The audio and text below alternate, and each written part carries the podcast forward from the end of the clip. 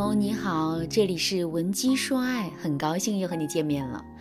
前一段时间啊，学员小霞发现老公出轨了，于是呢，她联系到我，希望我能够帮助她挽回这段感情。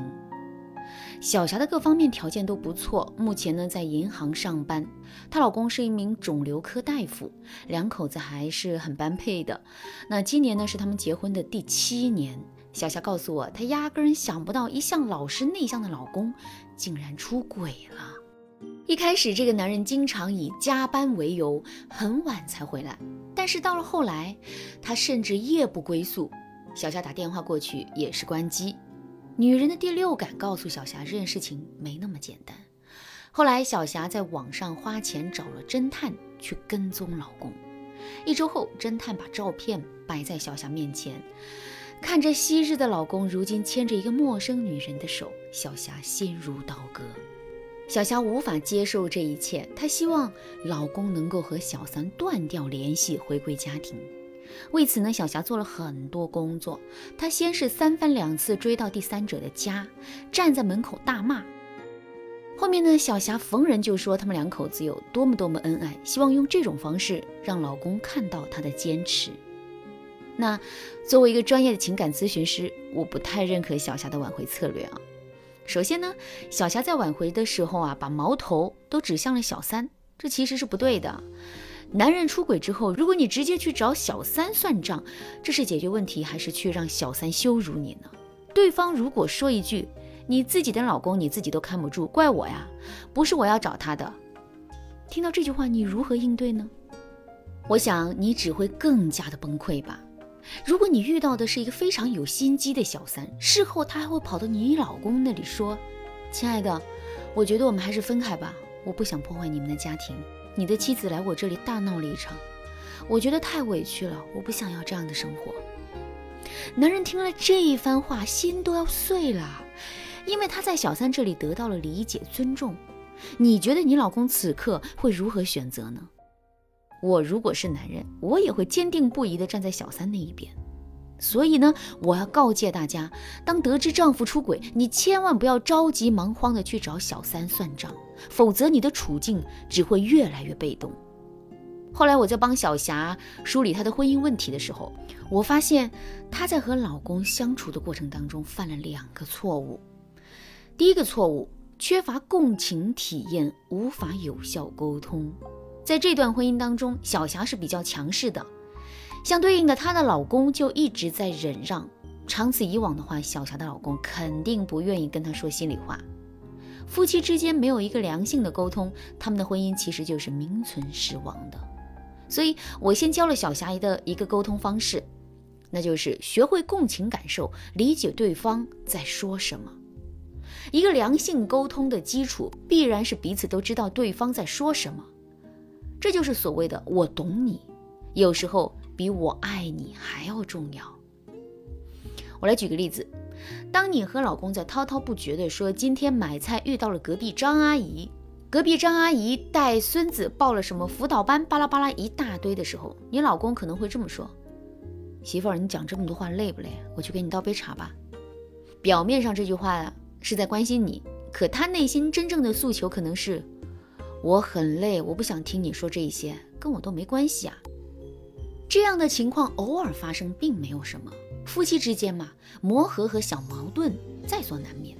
但是如果你经常以自我为中心，向对方倾诉自己想说的东西，单方面把自己的情绪和处理不了的感受传递给对方，那结果只有一个：男人会离你越来越远。因为你所倾诉的是你想表达的，但是你能保证是他愿意听的吗？我想大家在学生时代一定也有不喜欢的课程，比如说我就不喜欢物理，每一次上物理课都觉得头大，感觉每一分钟都是煎熬。同样的，男人在听你长篇大论的时候也是这种感觉。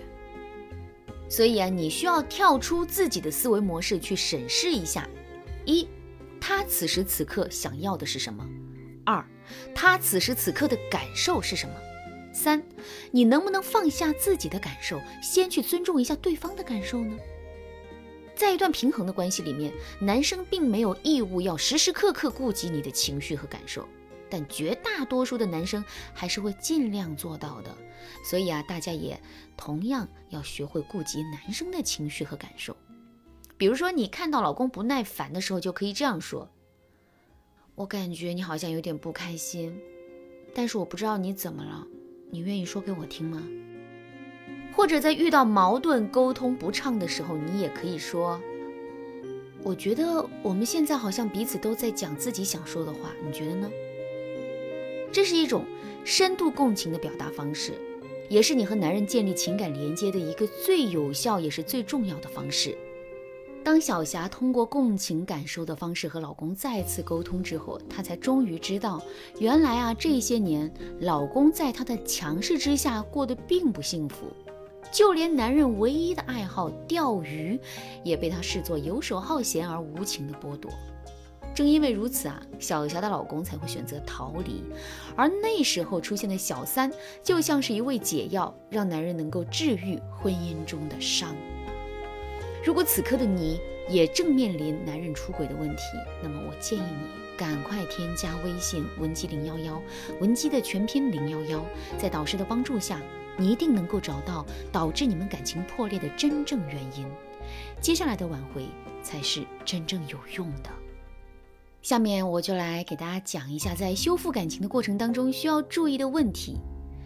在挽回中啊，大家最常犯的错误呢，可能就是由于情感需求过于强烈，要么呢是过度冷漠对方，要么是过度的讨好对方。比如说小霞，她之前根本无法用平静的语气和老公交谈，说着说着就情绪激动，泪流满面。很多女人都是如此，因为不知道该如何面对这个背叛了自己，可自己却非常深爱的人，所以啊，在面对出轨的丈夫的时候，就会不知所措。在这里呢，我教给大家一个办法啊，也是我常常给我的学员讲的一个小技巧，那就是置换情境法。一般来说，你在要好的朋友面前是可以无拘无束做自己的，讲话态度呢，自然可以保持相对的独立性。比如和闺蜜聊天的时候，你就会吐露自己的糗事，也不会觉得有什么不好意思。在这样放松的情境中，你表达出的自己是真实的、完整的和独立的。在挽回当中啊，你同样需要保持类似的心态，所以你需要做的就是把跟朋友聊天当中你的态度置换到跟老公的聊天当中。简单说就是你怎么跟你闺蜜说话，你就怎么去跟对方说话，用这样的情景置换去保持沟通中的独立态度。小霞在我的指导下成功克服了自己的心理障碍。后来和男人的沟通中，小霞就保持比较冷静，能够和男人一起去探讨婚姻当中出现的问题。在妻子的引导下，这个男人也意识到，原来他还是爱着小霞的。他之所以会出轨，是因为他把妻子的那份期待寄托在了别的女人身上。最后，小霞根据我提供的方法，一步步引导老公回归家庭。不仅如此，她自己也完成了一次蜕变，从内到外的彻底改变。